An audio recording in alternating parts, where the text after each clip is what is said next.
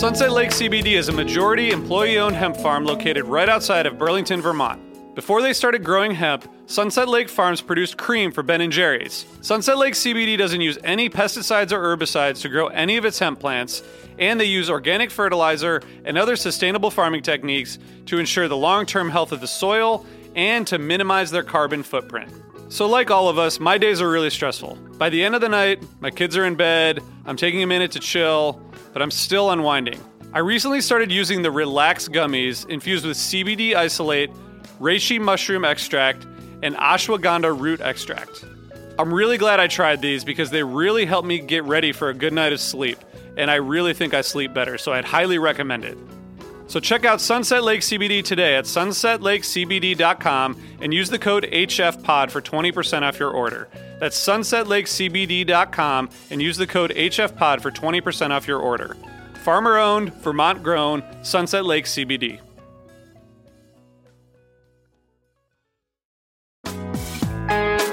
Hi, listeners. I want to tell you about a cause that I'm involved with at Heritage Radio Network. HRN is celebrating its 15th year and to celebrate, we're deepening our commitment to giving voice to the next generation of food systems storytellers, and we need your help. Our internship and fellowship programs help activate new possibilities for underrepresented and underestimated young people through experiential journalism, audio engineering, and production training. Through these unique programs, HRN helps food equity stewards build essential workforce readiness skills that expand their potential and foster economic mobility. Please consider supporting these critical programs. And with a minimum donation, you can be entered to win a dinner for two at an amazing restaurant in one of eight cities and tickets to a concert at a great venue in one of those cities. We have incredible partners across the country who have donated, as they also share our passion for helping to educate the next generation of food systems storytellers. Check out heritageradionetwork.org slash 15 to donate and enter to win today. That's heritageradionetwork.org slash 15 to donate and enter to win today. And make sure you donate before March 31st. Thank you.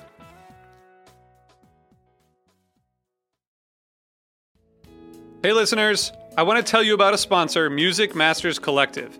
They're a nonprofit organization that produces unique music events, providing opportunities for fans and artists to meet and collaborate in an inspired and creative atmosphere.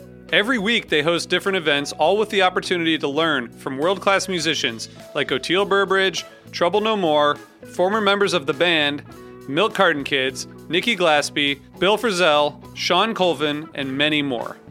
This June, join the Fab Four, Joan Osborne, John Sebastian, Marshall Crenshaw, and a great group of faculty for the debut of Magical Mystery Camp. This all inclusive, once in a lifetime music vacation experience in the heart of the Catskills will be packed with nightly performances, workshops, speakers, song circles, open mics, and a lot more. If you're a performing musician at any level, bring your instrument. If you're a music lover, bring your good spirit. It's an amazing experience for individuals, friends, and couples alike. Registration is open, spots are filling up, so check it out soon. And scholarships are available. Check out magicalmysterycamp.com slash helpingfriendly to learn more. Osiris. What's up? This is Ryan Stasik from Umphrey's McGee. This podcast is part of the Osiris Podcast family. Osiris is a growing community of music and culture podcasts, connecting music fans with conversation, commentary, and of course, lots of music. Osiris works in partnership with Relix Magazine. Osiris.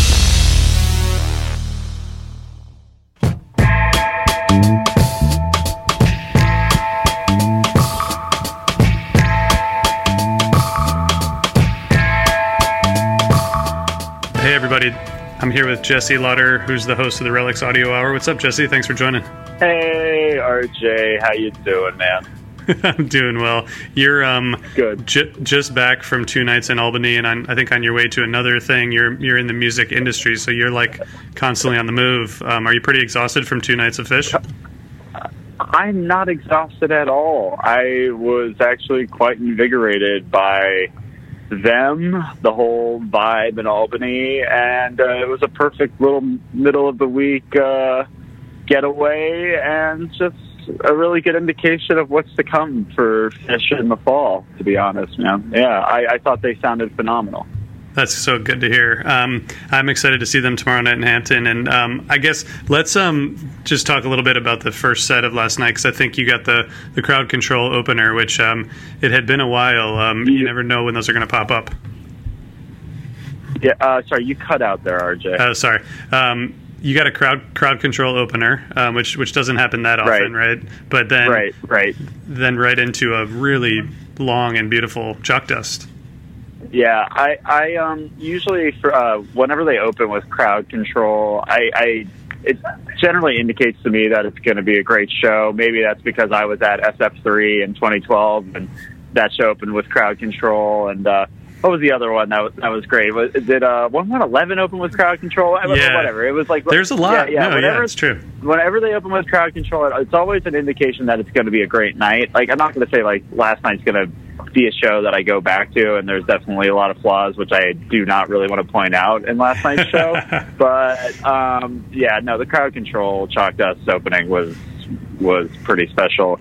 And the thing that really stuck out to me, RJ, is and something that I tend to I, I find that most fans of this band don't really talk about is that their vocals sounded really great. Mm-hmm. I was Mhm. blown away by the singing, and it was so consistent throughout the night. Even like if you listen to Slave, which was the second to last song in the second set, uh, listen to Trey and Page. They their vocals are great. They're clearly rehearsing or like breathing practices are on point. And to me, it's like if they're singing well, that's only going to influence their playing. And I felt like there was a lot of fantastic moments in last night's show. Obviously, the chalk dust is what everyone's going to be talking about. The most energized the room got was uh, in the light jam. The Mercury into Light was really Mhm. fantastic. But you know, and a lot of people, you know, you hear a lot of moans when they come out of chalk dust into all of these dreams. But going back to the singing, their singing was fantastic on that song. I thought All of These Dreams was a beautiful selection for the first set. I love that song. It's one of their more elegant songs, you know, like from a songwriting standpoint. And I, uh, I just had a great time last night and the night before. I just think that they're really onto something. And, you know, if this is how tour is going to begin, there's going to be lots of treats down the line. Cool, that's awesome. That- I'm glad to hear that. I, I, I noticed some um, extra effort by Trey and some of the singing of the first night. I forget what song, maybe like Halley's Comet or something. You know, something where they usually Yeah. just just sort of run through it. But it seemed like yeah, recommitting to vocals is kind of an interesting trend. Absolutely. Absolutely. What- I think, you know, uh, uh, Yeah. Yeah, go ahead. Well, I was going to ask you what that tells us about Halloween, but I can wait. and I can wait on that. oh boy, oh boy. I, I, I don't even. Want, I, I don't want to even begin to think about how what that's going to indicate Yeah, for Halloween. know. You know, yeah. you know. My, Um, my selection, which if you saw my video, is Electric Yeah. Ladyland, which doesn't require the greatest of vocals, but you know. But who knows? Maybe, maybe it's going to be a record where they really need to sing their asses off. We'll see. Yeah. Yeah. So, what what were some of your highlights in terms of jams from from last night? You mentioned Mercury into Light. Um, that that was really good. The Chalk Dust in the first set. Anything else stick out to you musically from from last There night? was, there was definitely like a moment and Set Your Soul Free for a couple minutes. I think like somewhere probably around the 12 minute mark. That was really great. Um, you know, I think to me it's funny. It's like I, I didn't want to point out the flaws, but Mhm. uh, the thing that you know was like an absolute disaster last night, but was also kind of fun to watch and see how they navigated through it was Birds of a Feather Oh yeah. um, which so what happened there is that um, Trey Trey had his loop going off at the end of uh, Set Your Soul Free, and it was in the key of D, um, and uh, and he went into Birds, which is in C. So there was this little tug of war between D and C happening for a bit, and then the band committed to D, which is not the key of the song. Um, and they did a really great job. There was like one point after like the first chorus where Page tried to bring it back to C, but Trey was like, "No, we're committing to D. I'm gonna we're gonna play the song a whole step up." And then when it goes into the instrumental uh, interlude, the final, they did Mhm. not land that, and then it just like the song just transitions to C. So it was sort of like you know, it's obviously the word that every Phish head uses is, is a is a train wreck. But I- Right. you know, I love seeing stuff like that happen. You know, like like they're they're humans they are flawed they make mistakes and that's the beauty of a live show you see how a band navigates uh, you know through this insanity. But it's like, you know, hey, they're playing all nine innings of that show, like, like a full, like you could just tell they're just having a ball on stage, like it was nothing. And to me, Page was like out of control. He's just banging on the keys, like it's Mhm. like. Mhm. Like I don't know, man. I, I I just think it's just they're on fire right now, and I'm very very excited for.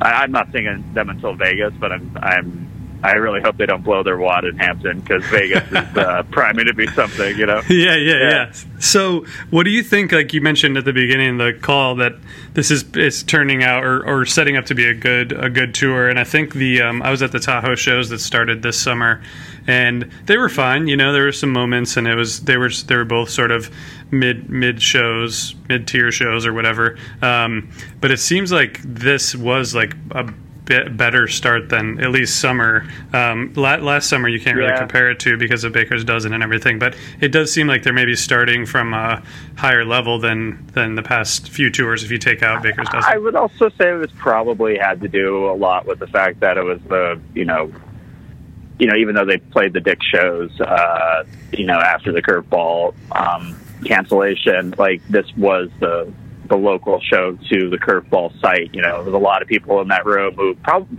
I would say a majority of the people in that room were supposed to be at curveball, and Mhm, there's no mhm. way that the band didn't go on stage on Tuesday night without that in mind. So you know, it wasn't just going to be like, yeah, we're going to run through these songs. These are going to be warm up shows. They wanted to play great shows. Uh, Trey said at the end of last night's, uh, at- the end of the encore, right before they went into Rocky Top, it's like, this is basically our hometown show, I think is what he Mhm, said. mhm. And, and so, you, you know, they, they gave it their all. It was just so nice to see them, um, you know, just sounding this solid at the beginning of a tour. And I think Phish fans, you know, get ready. It's going to be a great, great fall. that's awesome. Um, and we will we will see you um, for our November first couch report. You're going to join us to I talk about Halloween. Wait, I'm gonna be an expert on whatever album they play the night before. Maybe I'm already an expert on Yeah, that record, you RJ. might- I, knows? hope you are. I hope you are. um, But so, I- any yeah. any other big takeaways from this two nights? Like, I know we didn't talk much about the first night, but musically, you think they're they're obviously we talked about that. There's strong start, vocals. Um, did you notice anything anything else musically or or anything worth noting? I just I just don't understand how John Fishman seems to be getting better and better. You know, it's just like Mhm. every time I see him, I'm just like, how does John Fishman keep this up? It is just incredible. He, his his pocket is so strong. Mike is just right there in with him. The you know you know so goes the rhythm section, so goes the band. So Yes. uh, it's just uh, uh, you know, and Trey Trey's Trey, and he sounded great. And as I already said before, Page was was dynamite. You know, all four cylinders were flying, and you know when that happens, that's Phish. And uh, they were having fun. I loved "Scent of a Mule" in the first set last night. Like to me, that's like definitive Phish, the Jew grass, I guess you can call it. And I, I just, you know, I, I had a ball, man. I Better I really, better you than really- me, man. Yeah, Better you than me with Mule. absolutely. No, the, but- the, the rabbi. Yeah. Hey, you know, anyway, yeah, yeah.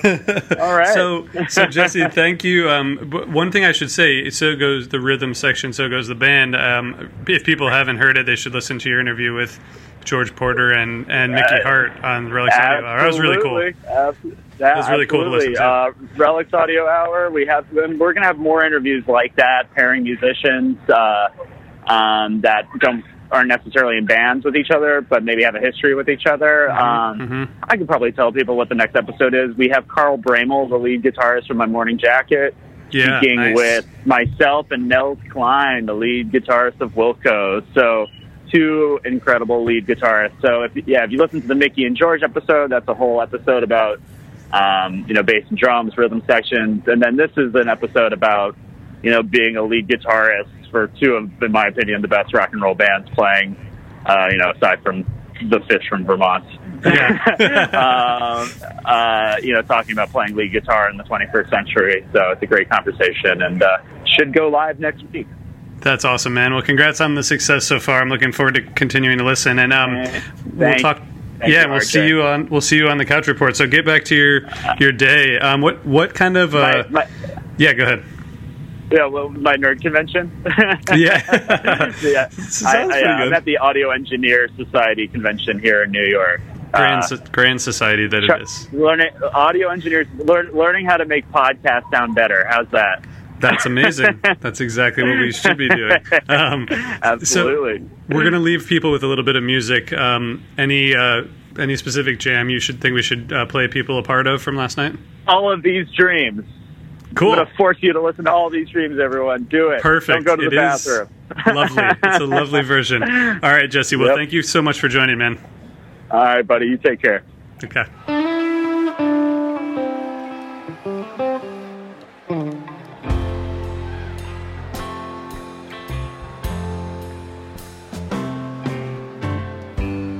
There is a place on the mountain nearby, deep in a cave, but it's up rather high.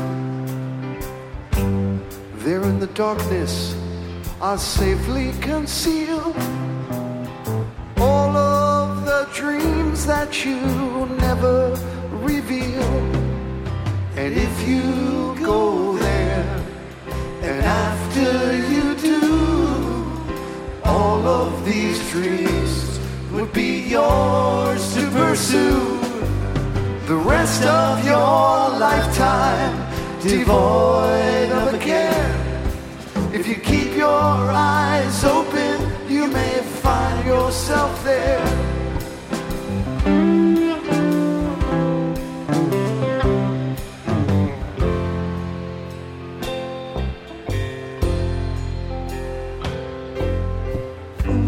Such is the promise, such is the curse.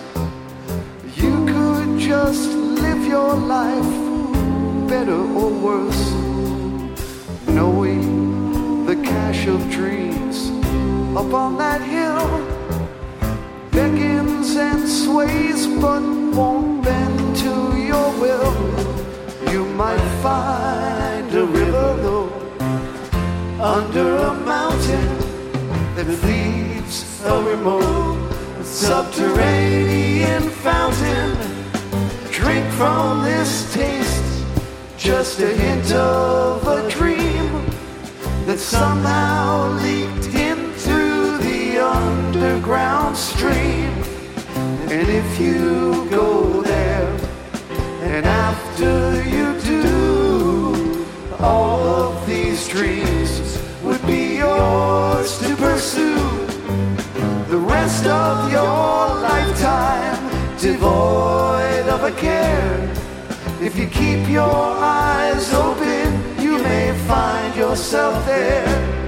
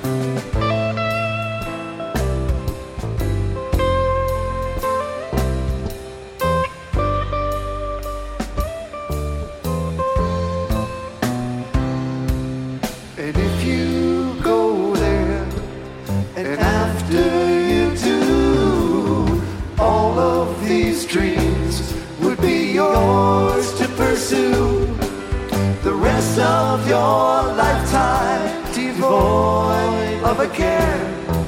If you keep your eyes open, you may find yourself there. If you keep your heart open.